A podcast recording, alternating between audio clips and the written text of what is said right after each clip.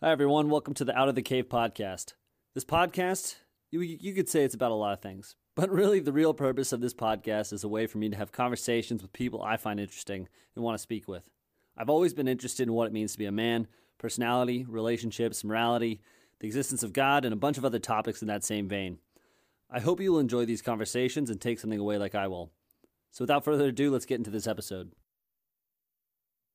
Dwight, thank you so much for being here today. Oh, it's wonderful to be with you, Vince.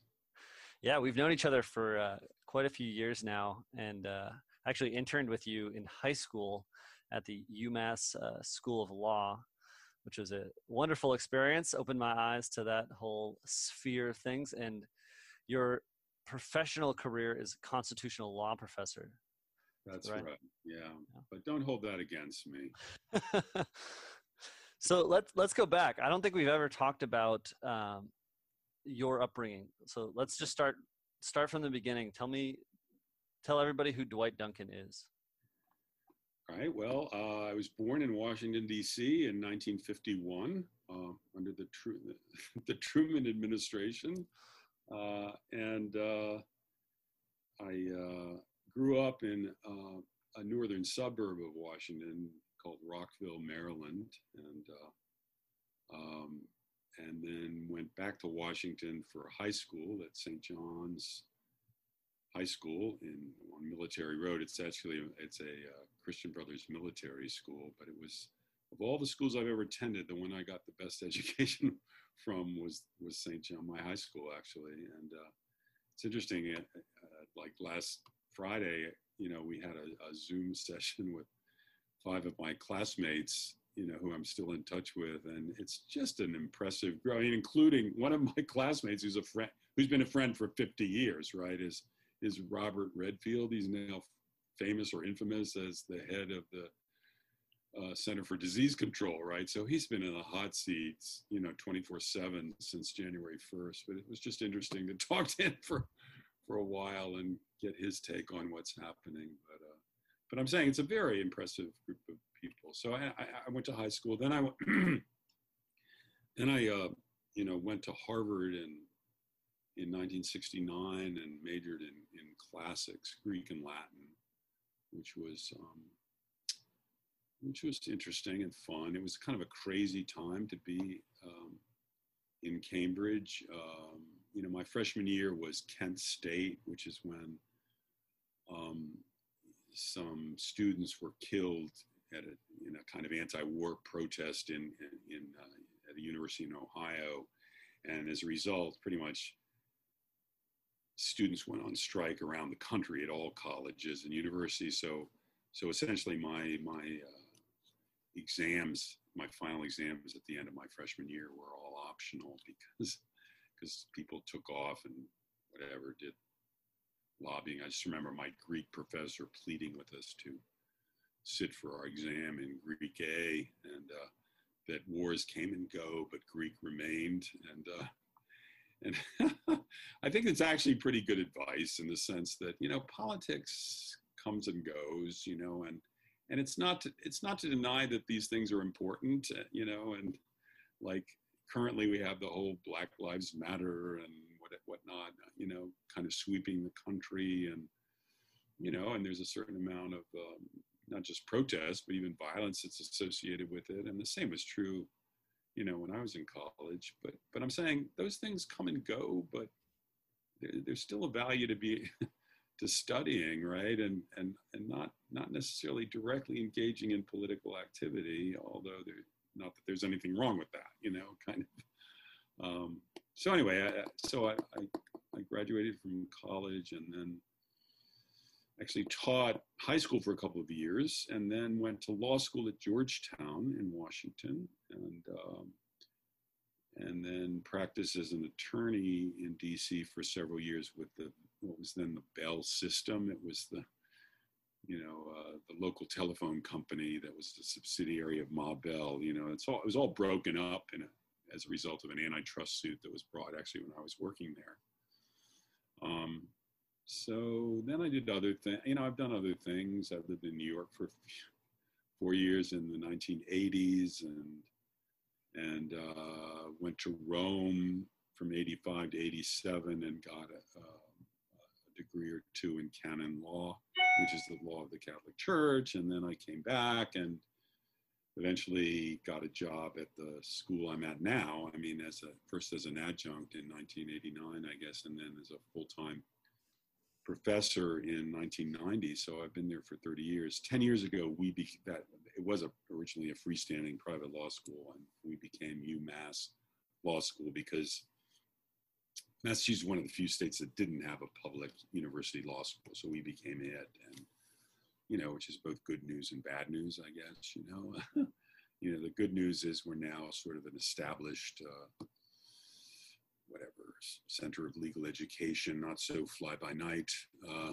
And the bad news is that there's a certain bureaucracy associated with being a state institution, and,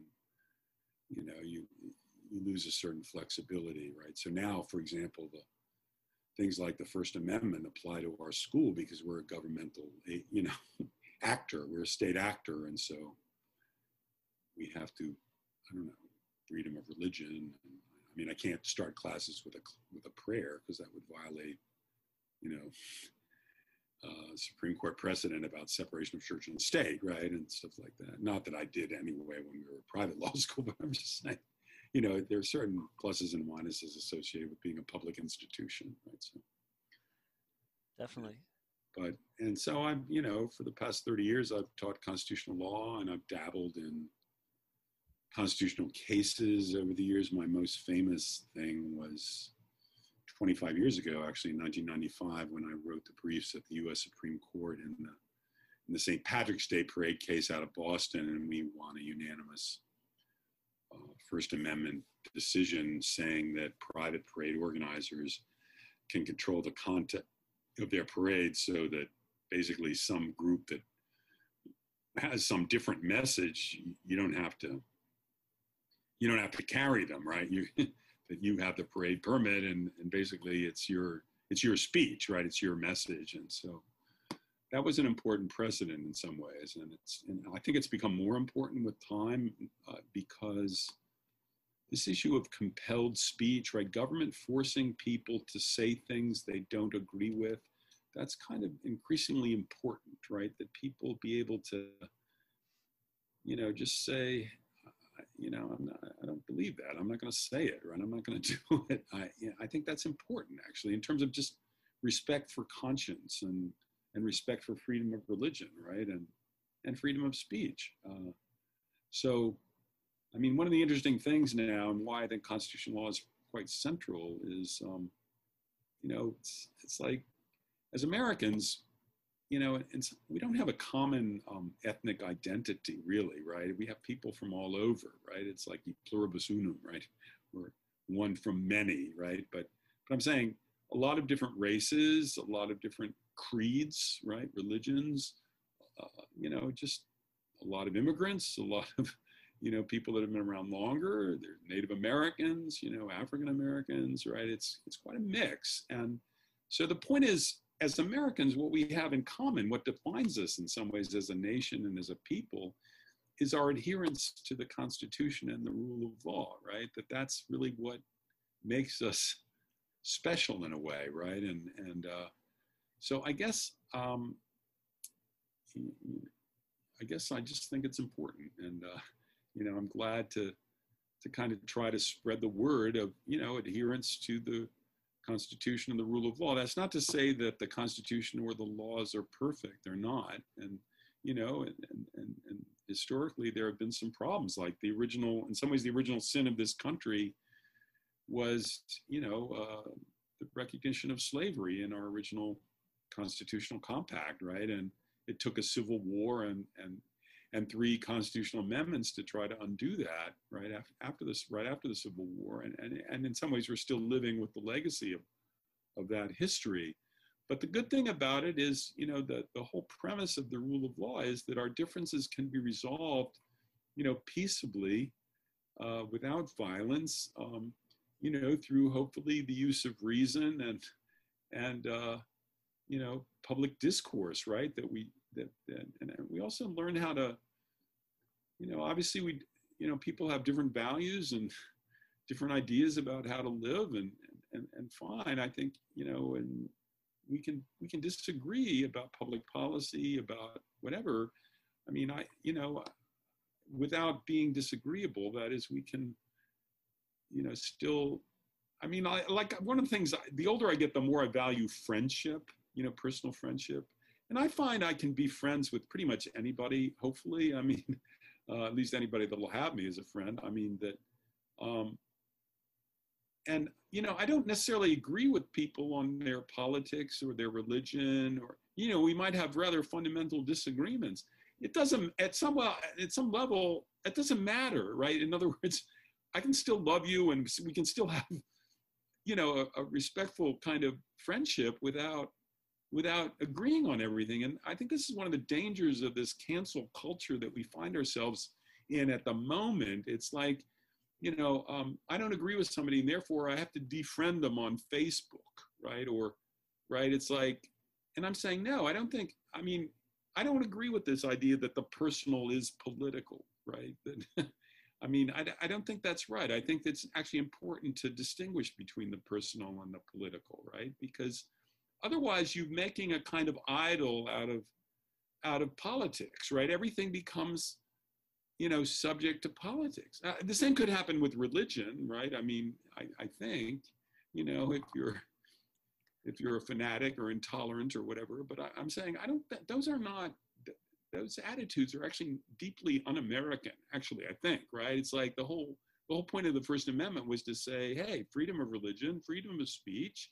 Okay, we can live together, you know, and peacefully coexist, and we don't necessarily have to agree, right? I mean, I don't know. I just think it's an interesting. You know, today I got the on my Kindle. There's a new book called The Essential Scalia, right? And it seems like a really interesting book. I just read the foreword and the preface.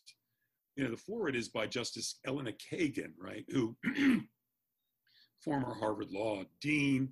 She's a liberal on the court, right? But she was good friends with Scalia, as was Ruth Bader Ginsburg. You know, for decades, Scalia and Ginsburg would go to the opera together. I mean, they both sort of liked the opera, right? You know, Scalia actually taught Justice Kagan how to shoot, right?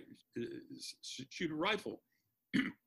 Now, in terms of they didn't agree about much in terms of like, the law and jurisprudence and what they're gonna, but they were friends, right? And that comes out in the preface, and it's I think that's actually a good thing, right? That people can be friends, right? In spite of their, you know, their ideological or intellectual or political or religious differences, right? I mean, anyway, I just think it's interesting, right? And I also think that the opposite can be true, right? You can have people that you agree with about virtually everything, political and or religious, and you still, there's something about them that rubs you the wrong way. I mean, I don't, you know, it's just, it's an interesting thing. It's almost like a chemical thing, you know, some people you click with and other people you don't particularly. And I'm not, you know, I'm saying I think you should try to click with everybody, you know, and you know, know how to listen. I do think listening is important, so I should shut up and let you talk, Vince. Well, yeah, I think what you're saying is really true, especially today. It's the divide between the political and the personal has been blurred, and you are what you think. And I think social media is fueling that to a large extent, but it seems to be breaking down that, yeah, what you said, it's wholly un-American, right? We can't live together now if we don't agree, and it's becoming this division like we saw, you know, pre-Civil War of the North versus the South, but now it's, you know, the cities versus the country, or however you want to frame it, right? And we're having this, yeah, like, really right. I'm quite concerned about what's going to happen at, you know, in the wake of the election, right? Because it seems like this is going to be you know, it's going to a very contested election, and it may take significant time actually to count the votes with the mail-in and all that kind of stuff. And I'm just afraid that some people are just impatient with the process and the legal process, and they're just going to take to the streets and try to essentially battle it out in the streets, in which case we'll have some kind of civil war, right? I mean, which I don't think that's not a good thing. I mean, obviously. And anyway, it's just an interesting moment. It's somewhat a dangerous moment, actually, I think, right? Hopefully calmer, cooler heads will prevail, and, you know, we'll have a peaceful transition of power, you know, whatever way it turns out, right? I mean, in other words, you know, to another Trump administration or to a Biden administration.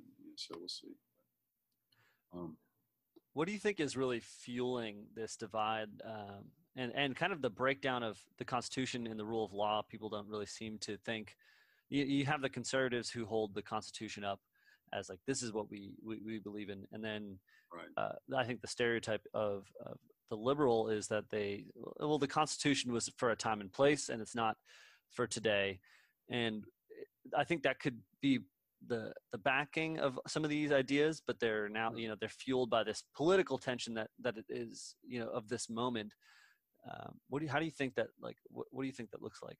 Well, that's a good question. I think one issue that is related to the Constitution has to do with the Electoral College, right? The fact that we have this peculiar feature that the vote, you know, that the president is decided not by the popular vote, but by the Electoral College. And, you know, last time, right, Hillary Clinton got a majority of the popular vote, but she didn't win the Electoral College, right? Because that's the way our constitutional system works, right? And the same thing happened, I think, in 2000, right, with the Bush v. Gore election. So we've had several instances in our history where the popular vote getter did not prevail in the Electoral College. So I think some people are very impatient with that, and they basically say, hey, you know, it's like it should be winner take all, and you know, it should simply be a matter of the Democratic vote, right? And I'm saying, I don't know. I don't think that's not constitutional, right? You'd need a constitutional amendment to do that. My sense of it is it'd be extremely difficult to get such a constitutional amendment, because in order to get the constitutional amendment, you know, Article 5 of the Constitution sets out the procedure for amending the Constitution, right? It can either be a Constitutional Convention, which has never happened since the original Constitution was adopted, you know, and this week, you know, September 17th is Constitution Day, because that's the day in 1787 when the Constitutional Convention, presided over by George Washington in Independence Hall in Philadelphia, basically made public their summer work, which was to draft the Constitution, right? And so the point is, though, the procedure for amending the Constitution in Article 5 essentially says you need 2/3 of both houses of Congress and 3/4 of the states, right? Now, I think it's going to be difficult to get the 2/3 of both houses of Congress, given that Congress is fairly evenly divided between the two parties, whichever party is in control of which house is, and now it's split, right, between the Senate and the House. But even if the Democrats controlled the House and the Senate, they would still have a hard time getting a 2/3 majority if the Republicans were against it, right? Which I think at this juncture seems likely, but I don't know. But the thing that I think is really difficult to achieve is the 3/4 of the states, right? Because all the smaller states are not going to agree to give up their power in the Electoral College, because what that would mean is that presidential elections would be decided by the vote in New York and California and maybe Texas. I'm saying they're really populous states, and so they wouldn't campaign in places like New Hampshire or, you know, the flyover country. You know, maybe in Chicago they would because of the numbers, but I'm saying they wouldn't in Iowa and so you're not going to get the smaller states, I think, to sign off to change the system, because it would change not just the result of the election, but in fact the whole way in which people are elected, right? That they wouldn't even bother to campaign in the states, you know, if they didn't have significant numbers of people, right? So I don't know, I think it's complicated. So I think that's one of the things that sort of maybe fueling a kind of exasperation with our constitutional system, right? The sense that somehow we need a revolution, a new American revolution kind of thing. And this is why I'm a big fan of the musical Hamilton, partly because, you know, the great thing about that show is it's a brilliant show. And I've seen it 4 times now since it's been available on Disney Plus, you know, the original cast kind of recording of the,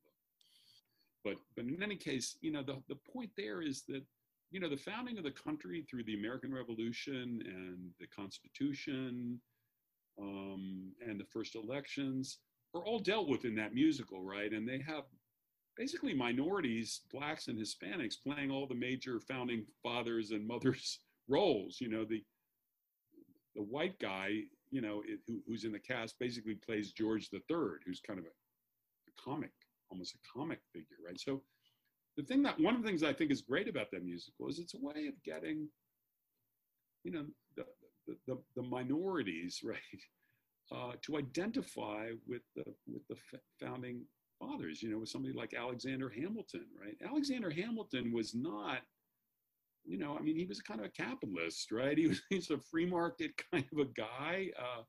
He also believed in a powerful central government and a strong president and things like this. And I'm saying, but he was definitely a rule of law person, right? And he and James Madison, the father of the Constitution, and John Jay wrote the Federalist Papers, right? And sort of defending our system of government, which admittedly is not perfect, but I mean, I don't want to live in any other system, right? And in any other place, I spent a couple years abroad, you know, in my younger years, but and I enjoy visiting exotic foreign places, you know, but I don't want to live there. I mean, I'd rather live anywhere in the United States than pretty much anywhere outside the United States. And part of that, a big part of that, has to do with our, you know, system of government and laws and, you know, the constitutional framework, and there is a mechanism for changing, right, and for improving. And I think honestly we have made significant improvements over the course of time. Not everything is an improvement, but I'm saying, like, in the whole racial area, obviously the abolition of slavery, right, and you know, in the 13th Amendment, right, in 1865, or the 14th Amendment that, you know, said states can't deprive people of life, liberty, or property without due process of law. I mean, these are important milestones, right, on the path to kind of liberty and equality. And okay, we still have a ways to go, but the point is we've made significant progress. The civil rights movement of the 50s and 60s, and which culminated in the passage of the Civil Rights Act of 1964, the Voting Rights Act of 1965.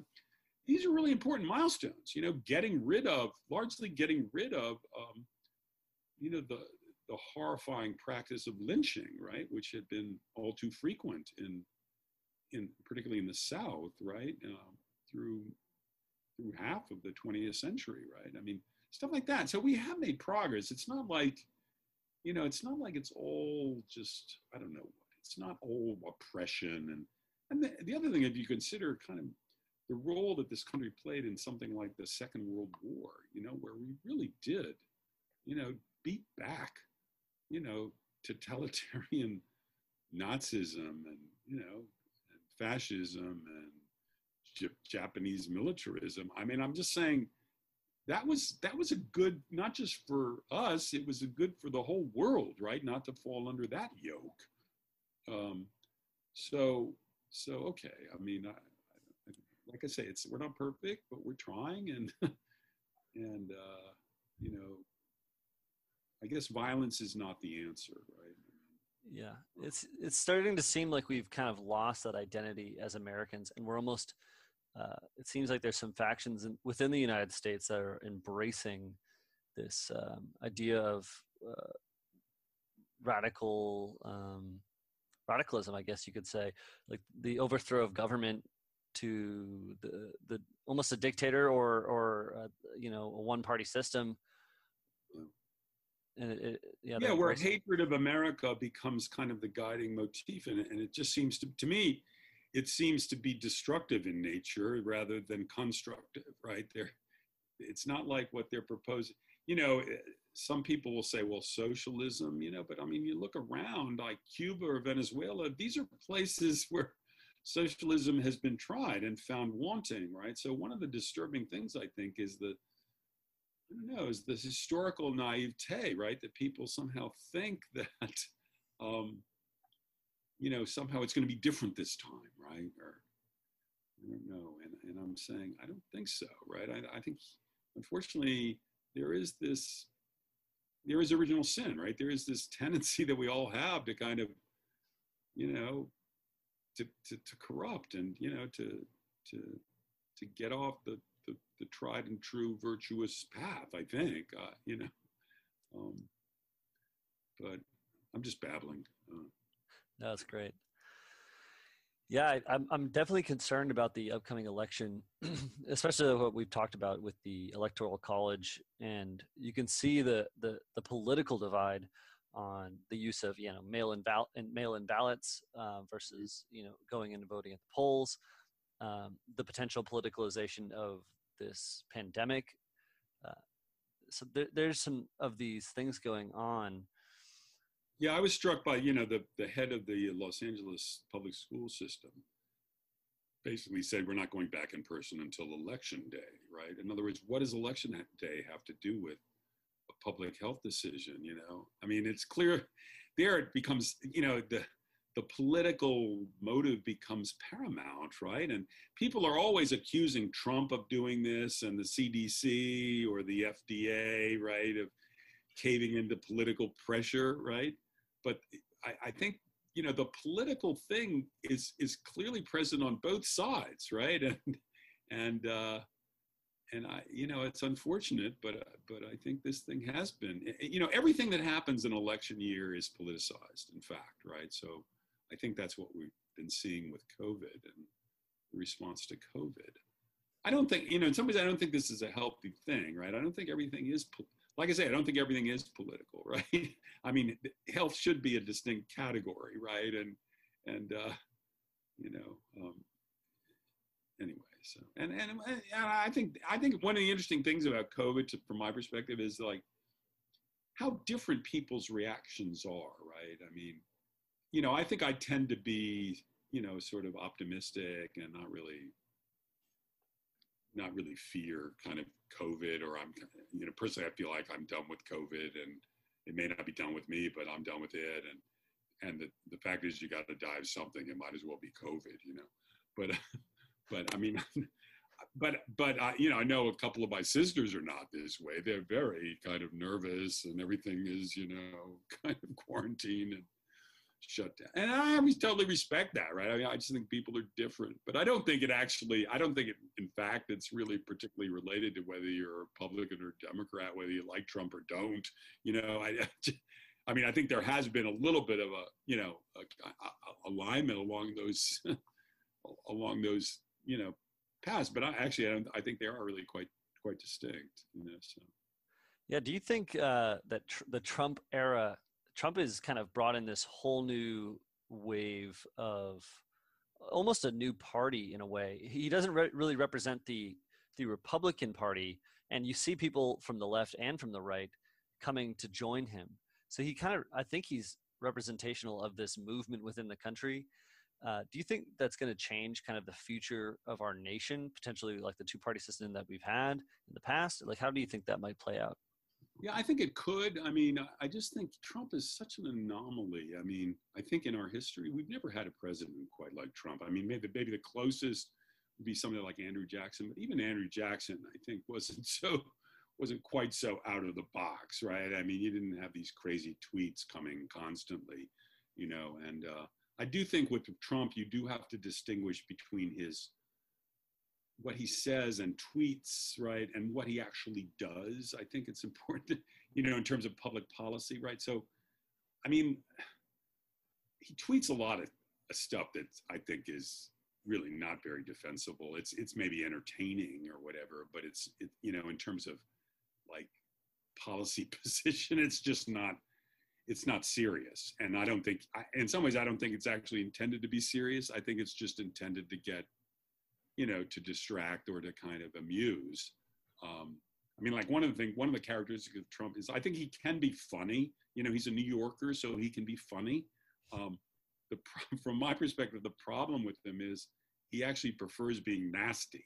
He's kind of, he has a nasty streak, right? So, and that being nasty is not a very good quality in a public figure, I don't think, because it just, it poisons the atmosphere, right? I mean, there are all sorts of people that hate Trump just because he's not, you know, he's kind of gratuitously nasty, right? I mean, I remember in 2016, you know, somebody tweeted about Miss America being too fat and something like this. And my reaction to that was, you know, I'm not going to vote for him now, right? And I didn't vote for Hillary. You know, I actually voted for a former student of mine, but he didn't win,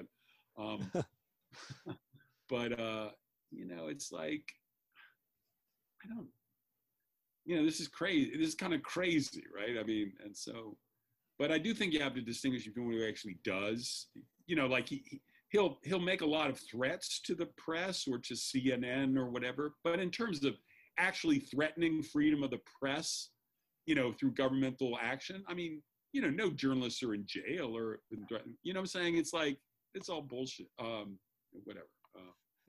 Yeah, no, there seems to be... Applesauce, you know. Yeah, there seems to be that disconnect, like what we were talking about earlier, separating policy or politics from the person. It's separating the policy that he actually is doing, which seems to be what the defenders of Trump are you know, talking about now. Like, look at all of the things he's done, and right. Then the people on who you know hate Trump or are opposed to Trump are just talking about all the negative aspects of him or things that he said, you know, as like the backing of. It seems to me the backing of most of their arguments against Trump, like right. He's a nasty man. Right. Yeah. How do you think we separate, like we like you just mentioned, the policy? Like, how do we look at the policy more objectively, especially from a constitutional standpoint? Well, you know, I know this isn't the sort of the standard view, but I must admit, I've been actually quite impressed with Attorney General Barr. I think he's good, you know, and I mean, he's totally maligned by the media, major media, right? But I think he's, you know, he's a serious legal, you know, kind of a guy. And I think he's doing his best with a kind of difficult situation. And, you know, I think he's basically, I don't know. I mean, I think he's trying to navigate through these trying times. I feel the same way about my friend who's the head of the CDC, right? I mean, yeah, there's a lot, you know, it's an impossible, I think basically these are impossible jobs these days, right? But, you know, I think these are people of goodwill who are trying to do their best and, you know, and more power to them. They're a little bit, they're in positions where whatever way they come down, they're going to be criticized, right? And you know, they just have to do their best, and one hopes it is. I don't know. You know, one hopes it works. But we'll see. Yeah, I think it's we're in a critical moment for the union, especially if you. I mean, the past tends to be a good predictor for the future. Mm-hmm. And we're seeing kind of a similar turmoil to what we saw, you know, prior to the Civil War with the anger. Yes. Coming from both sides and the division along a distinct line of thought. And I think we kind of touched on it earlier is the idea of socialism, especially brought out by the pandemic, right? Universal healthcare, which mm-hmm. A lot of people seem to be behind now. And especially with the handouts from the government, not to call them handouts, of course, we needed those. People were, you know, desperate for food and for other things. But those seem to be, you know, we're moving, it seems, towards that kind of an economy in the United States. Right, and then you have the squad, right? These young members of Congress led by AOC and that, I don't know, supporting things like the Green New Deal and, you know, and socialism in general, right? I mean, and universal healthcare, it sounds really good. I mean, I'm all in favor of everybody having healthcare, right? Adequate healthcare. But the problem is, you know, it's like at some point, it isn't just a question of government spending, right? That is, it's, somebody has to pay the bill eventually, right? Otherwise, we're going to end up with, if the government is just printing money to pay for all this stuff, we're going to end up with runaway inflation like they have in Venezuela, you know, where the price of a cup of coffee increases from 1 million pesos to 5 million pesos in the course of 2 hours, right? I mean, at some point it becomes totally unsustainable, like the inflation they had in Weimar Germany that sort of paved the way for the rise of Hitler, right? At some point, I don't know, you know, I mean, it's like government spends $1 trillion here, $1 trillion there, you know, because of the coronavirus, right? And I'm with the best of intentions, but pretty soon it begins to add up, you know? I mean, you know, it's no longer chump change. I mean, at some point, somebody's gonna have to pay this, I think. And, you know, which means taxes, which means, I don't know what it means, but I mean, I'm really not an economist, but I'm concerned, right? That somebody, you know, you don't get something from nothing, right? And the fear is that, I don't know, you, at some point, you just have to say, how are we going to pay for this? I mean, I don't know. Yeah, it seems like it seems like it could shake the fabric of the Constitution, of, you know, what the country's actually made of, and break that down. Like, yeah, like what you just said about like pre-Hitler in Germany with the inflation. Either we have this social turmoil that boils over into something similar to that, or we have such an inflated currency that we're no longer investable as a country, right? Right. And there's nobody to pay it off. Yeah, I mean, the good thing about our private enterprise system, you know, which admittedly is, you know, regulated by government to avoid whatever, you know, the excesses of the robber barons and that sort of thing, or exploiting labor and all these kinds of things, right? But at some point, I don't know, you know, it's if you get rid of that private enterprise system, you know, and everything becomes free, you know, college tuition is free, healthcare is free, you know, and my point is, those things are going to deteriorate in quality because there's no longer anybody who really cares to, you know, to do a good job, right? Because they're not going to lose anything if they don't. I don't know. I just, I'm not an economist, so I'm punning on this. Yeah, no, I think you're right, though. I think it does deteriorate the quality and or whatever, yeah. The quantity increases, but the quality decreases, and we have to decide what we actually desire as a country. Well, let's shift gears a little bit now. So one of the main cases that you've been working on here.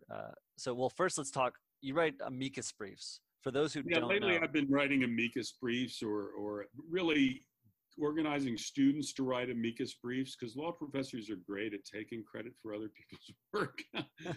So, I mean, I had a hand in it, but I'm just saying, you know, in fact, but this past term, I had a couple of amicus briefs in religious freedom cases, one involving the Little Sisters of the Poor, the other involving the Montana Blaine Amendment. I don't know if you know what Blaine Amendments are, but basically there are features of like 37 state constitutions that essentially prohibit government funds, public funds, going directly or indirectly to support what's called sectarian education or sectarian schools.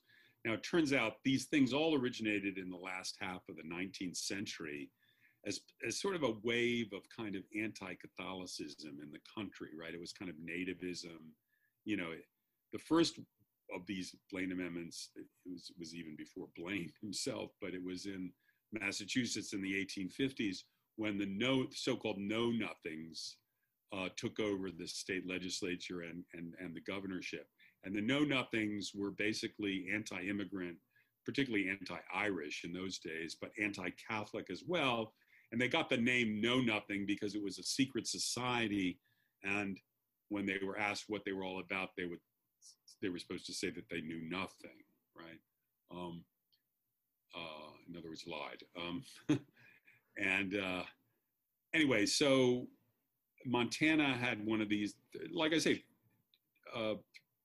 you know, 2/3 of the states have these Blaine amendments, right?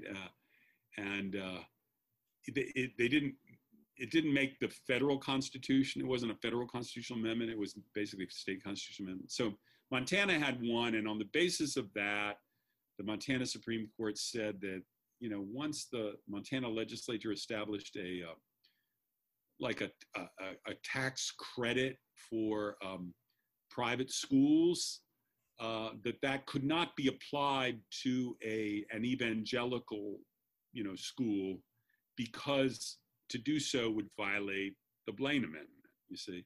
And the Supreme, so I had a group of Harvard Law students, it was terrific, that wrote this wonderful brief showing the anti-Catholic nature of these Blaine Amendments. And on that basis, you know, the Supreme Court's ultimate decision in the case, in an opinion written by Chief Justice Roberts, said that if states have systems of aid like vouchers or tuition tax credits for private education, they cannot then exclude religious schools as beneficiaries of those programs. Because if they did, that would be an anti-religious motive or animus, and therefore it would be prohibited by the Free Exercise Clause of the First Amendment that applies to the states via the 14th Amendment. So, I mean, all that's kind of legal gobbledygook, but the basic point is we won the case against the Blaine Amendment, right? And the other case was a case I've been actually involved with for, I don't know, 6 or 7 years. It was the Little Sisters of the Poor case that you mentioned. And there I represented a group of residents and families of residents at homes of Little Sisters of the Poor around the country.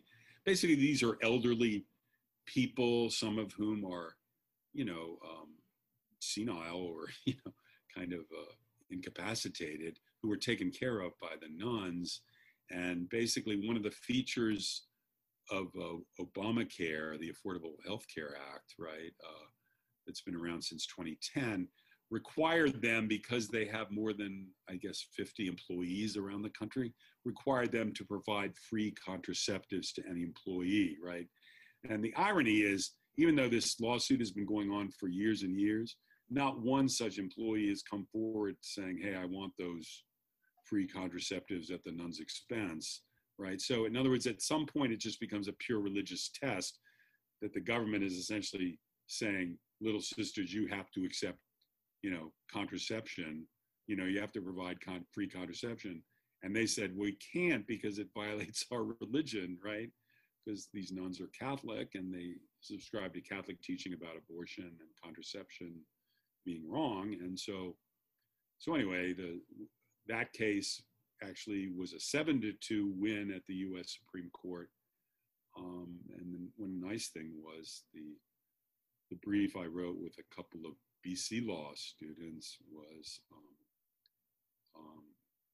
not just cited by Justice Clarence Thomas in his majority opinion for the court, but it was also quoted. So that's the first time I was quoted in the Supreme Court decision. Which is very exciting. That was kind of nice, yeah. I mean, and in the other case, the Montana case, it's called Espinoza versus Montana Department of Revenue. It's another important case, the Blaine Amendment case. In that case, Justice Alito cited the brief I filed on behalf of the Pioneer Institute here in Massachusetts in his concurrence, right? So it wasn't in the majority opinion, but it was cited. So anyway, just to indicate that filing amicus briefs is not a totally futile act. I mean, sometimes it has some payback or something, some effect, hopefully, I don't know, however minimal. Yeah, for those who don't know, could you explain what an amicus brief is, and then like how do you formulate one and then send it to the court? Yeah, that's a good question. You know, obviously, normally in cases, you know, the Supreme Court, and for that matter, any federal court requires a case or controversy, right? Which means they have to have actual parties who have a dispute that's alive, right? That is a hot kind of thing, you know, a real dispute, and they bring a lawsuit, and thus the case comes before the court, you know, either the trial court or on appeal, either to the Federal Appeals Court or ultimately the U.S. Supreme Court. And, you know, if you're a party, obviously, you can raise issues, things like that. Well, in addition to that, the parties and their briefs, which are the most important thing about the case, I think, right, in terms of legal argument, you also have outside interests, right, groups, well, oftentimes non-governmental organizations that want to weigh in on the legal issue, right, and they're called friends of the court, and with the court's permission, and usually with the permission of the parties, they can make a filing on one side or the other, in supporting one side or the other of the case, right? And so that's what I've been doing, tend to do lately, and it's a type of pro bono work, right? I mean, it's like, I don't get compensated for this other than just ego, but anyway, it's picking and choosing cases and issues that you believe in, right? One way or another. I mean, one of the nice things about being a law professor is that I can pick and choose which cases to get involved in. It's not, you know, I get my salary from my teaching, however that is, and but I don't have to make my living by, you know, representing clients in court. So I can pick and choose cases that I volunteer to try to help on one side or the other, you know, and usually it's some issue that I believe in, like involving freedom of speech or freedom of religion. And in these last two cases we've talked about, or in years past, it's been pro-life or things like that, so. Yeah, you do some fantastic work there too, especially the Little Sisters of the Poor case. That was very exciting. Got to see, you got quoted by Clarence Thomas, very exciting. Yeah, well, he happens to be my favorite justice, actually, so that was kind of a bonus. There's this amazing new documentary about him that was shown on PBS during the summer. It's 2 hours. I think it's called, like, Created Equal or something like that, and it's really good. I'm saying it's fascinating. Even if you don't agree with Thomas and his particular perspective, right, it's a he's a fascinating figure, right, and it's just interesting, and it's different. I know. Yeah, he is definitely an interesting justice. Speaking of justices,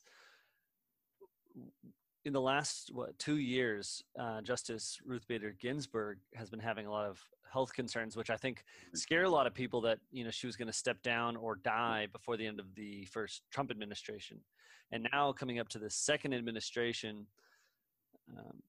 What do you think if the court falls under another Trump administration and yeah, no, it's an interesting thing.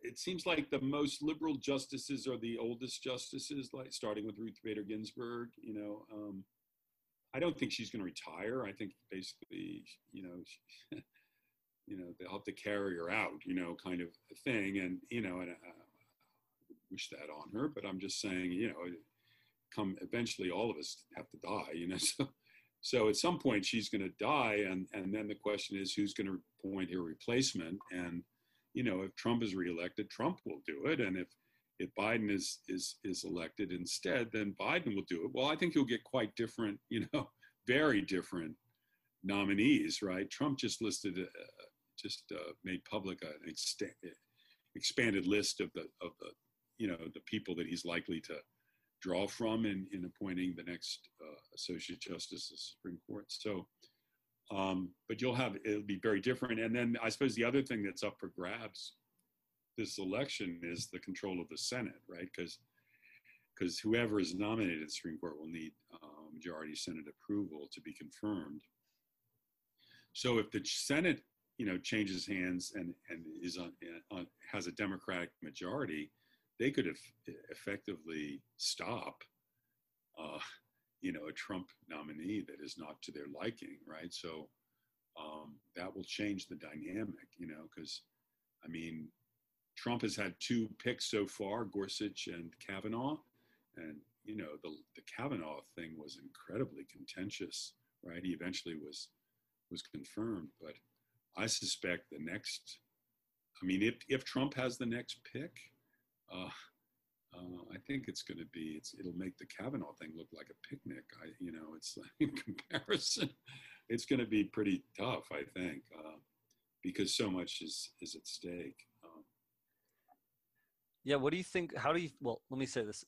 How do you think if a Trump nominee were to get in, how would that affect the balance of power within the court as it is right now?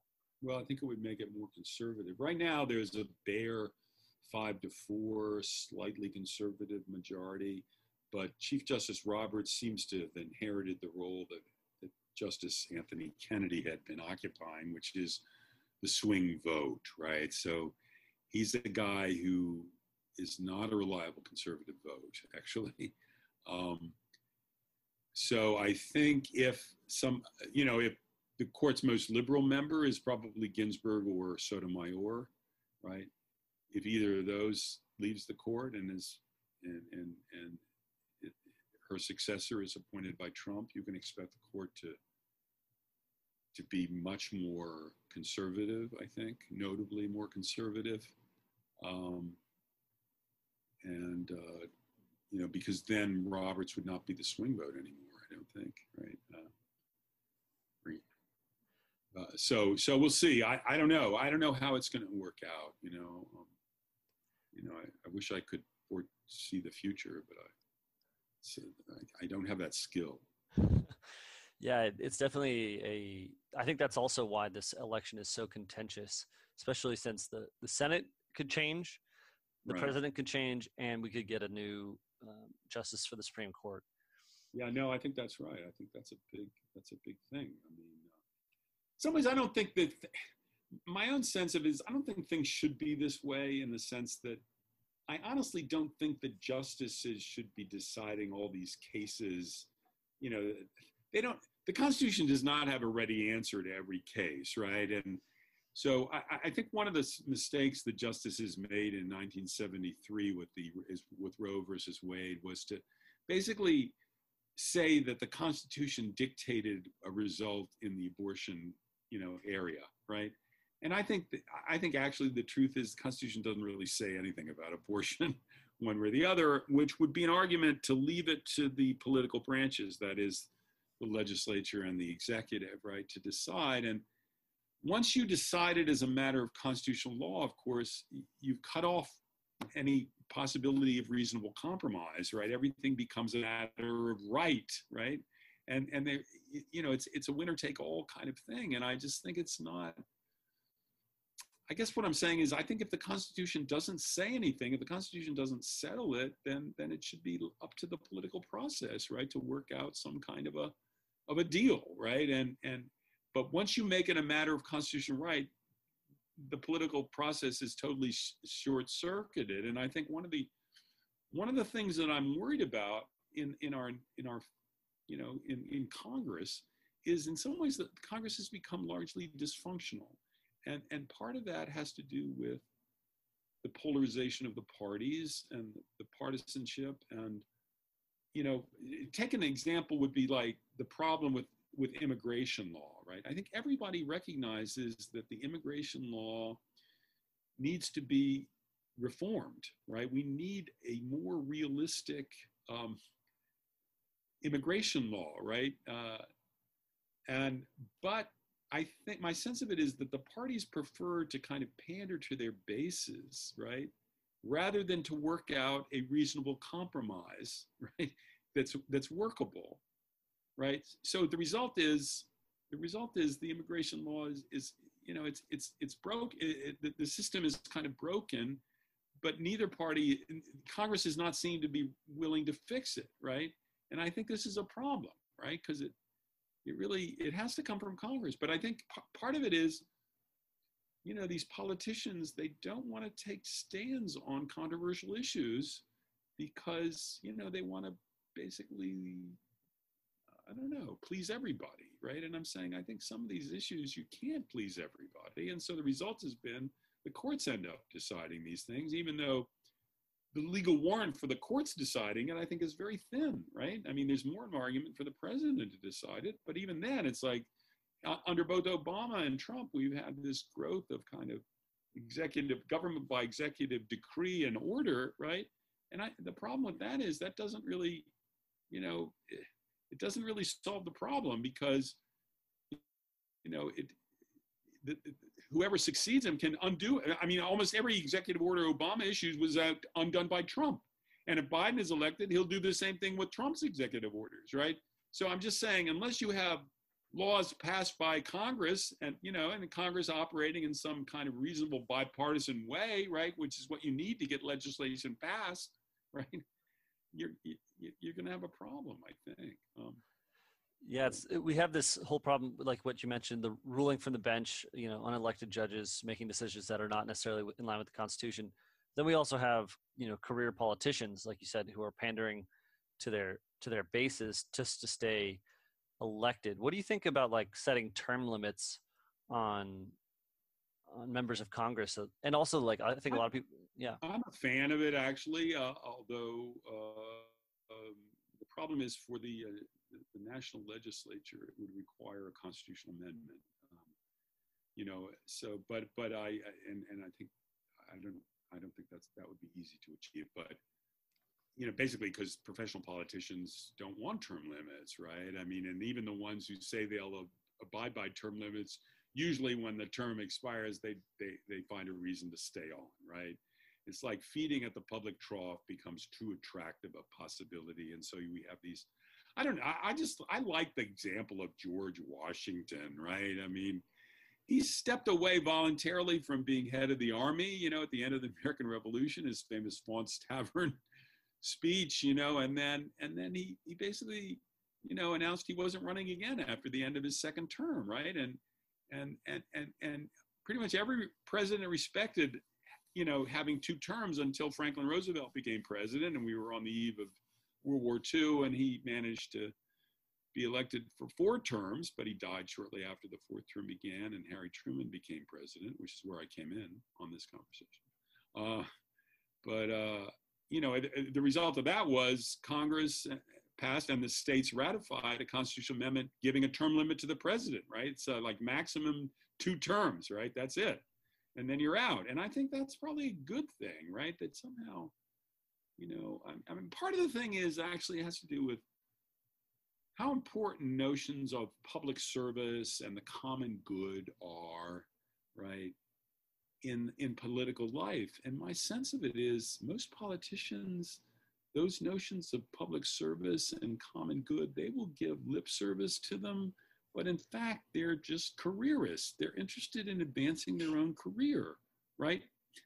I mean, who's going to be the next, you know, campaign contributor, right? It's like, or you know, what kind of retirement pension can they vote themselves? You know, this kind of thing. And I'm just saying, I don't think that's the way it's supposed to be, right? I don't think the founding fathers were that way particularly. I mean, yeah, they were, you know, they had their eyes on the prize, but still, I'm saying they were more far-seeing than that, right? People like Madison and Hamilton and even Jefferson, you know, and certainly Washington had this sense of, you know, they were trying to serve the people, you know, and not just themselves. It wasn't just a self-service kind of a line, you know, so this is why I'm anxious for you to become 35, and so I can vote for you for president. I mean, well, thank you. But no, because I just think, I don't know.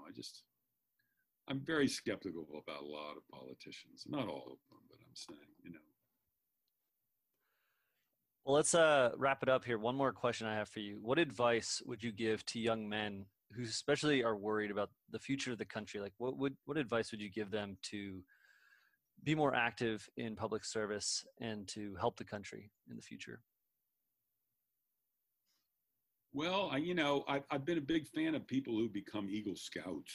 I think it's a good training or whatever, you know, discipline and, you know, merit badges and all this kind of stuff. And I just think it, you know, I do think we want to form, you know, model citizens, right? In our with love for our country and, you know, and whatever. So also, I think for people that are in school, right? I mean, that actually study, you know, study is kind of important, right? That you think about these things and that you be well read and, you know, that you be educated, that you not be ignorant of history, right? That's one of my fears about the millennials is that, you know, they don't necessarily know much about history. Admittedly, it's kind of a hobby of mine. So I'm, you know, my favorite reading is like biographies and histories and stuff, but I just think it's actually kind of important because those who don't remember the past are kind of condemned to repeat it, right? It's like, when, I don't know, AOC criticized St. Damien of Molokai, right? Who's this Belgian priest who gave his life basically taking care of lepers on you know, an island of Hawaii, right, in the late 1800s. You know, she called him a white supremacist. And I'm saying that is so like, it's just the combination of ignorance and arrogance that is involved in making that statement. I mean, I can handle the ignorance or the arrogance, but both together is breathtaking, right? It's like, you know, it's no, this is a guy who gave his life basically tending to, you know, Native Hawaiian people who were lepers, right? And to the point where he gets leprosy himself and dies, right? This guy is an incredible hero, right? You know, he's not a white supremacist, you know, it's just white supremacy doesn't have anything to do with that project, right? It's a total mismatch, you know, that's ridiculous. You know, so anyway, I mean, I'm not a big fan of white supremacy, but I'm just saying, you know, but for that reason, I just think it's to call Damien of Molokai a white supremacist, or for that matter, Junipero Serra, who was, you know, canonized 5 years ago in Washington. I was there, right? Junipero Serra defended the rights of Native Americans against the Spanish colonial powers. I mean, he, you know, when they killed some Spanish settlers, you know, he intervened to make sure that they were not killed, right, as punishment, right, because he really loved them and wanted to help them, right? And so anyway, it's just, I just think history is important and for what it's worth. And, so if people can, you know, study and kind of learn stuff in school, and I know this is not the fashionable way to do school now. It's all about, you know, getting lattes and going to the gym and whatever, and you know, living the, you know, a beautiful life and, you know, being cool and everything. And I think that's all great. Don't get me wrong, I mean, you know, But I think also at some point, you know, you should probably people should take their classes and their studies somewhat seriously. You know, it's like, you know, to get ready really so that you'll be able to meet the challenges that you're going to face. You know, in some ways, I think you all live in a world that's much more complicated than the world I grew up in, right? I don't know. So. Well, good. Dwight, this has been a pleasure, and I've really enjoyed it. Likewise. Well, I hope you censor it, though. I mean, hey, I'm not controlled by anybody. So I see. Okay. All right. Okay. Well, good. This has been a pleasure, and I hope we can do it again in the future. I hope so too. Thanks. Great. Take care. Awesome. That was my guest, Dwight Duncan, who's a constitutional law professor at UMass Dartmouth School of Law. Dwight has had an impressive career writing both for the Supreme Court and working as a private attorney. I hope you enjoyed this episode and got something out of it as I did. The date of this recording was the day before Ruth Bader Ginsburg passed away. She was a valued member of the Supreme Court for many years, and we pray for her family in this time. Thanks so much for listening, and I hope to see you back here for the next one.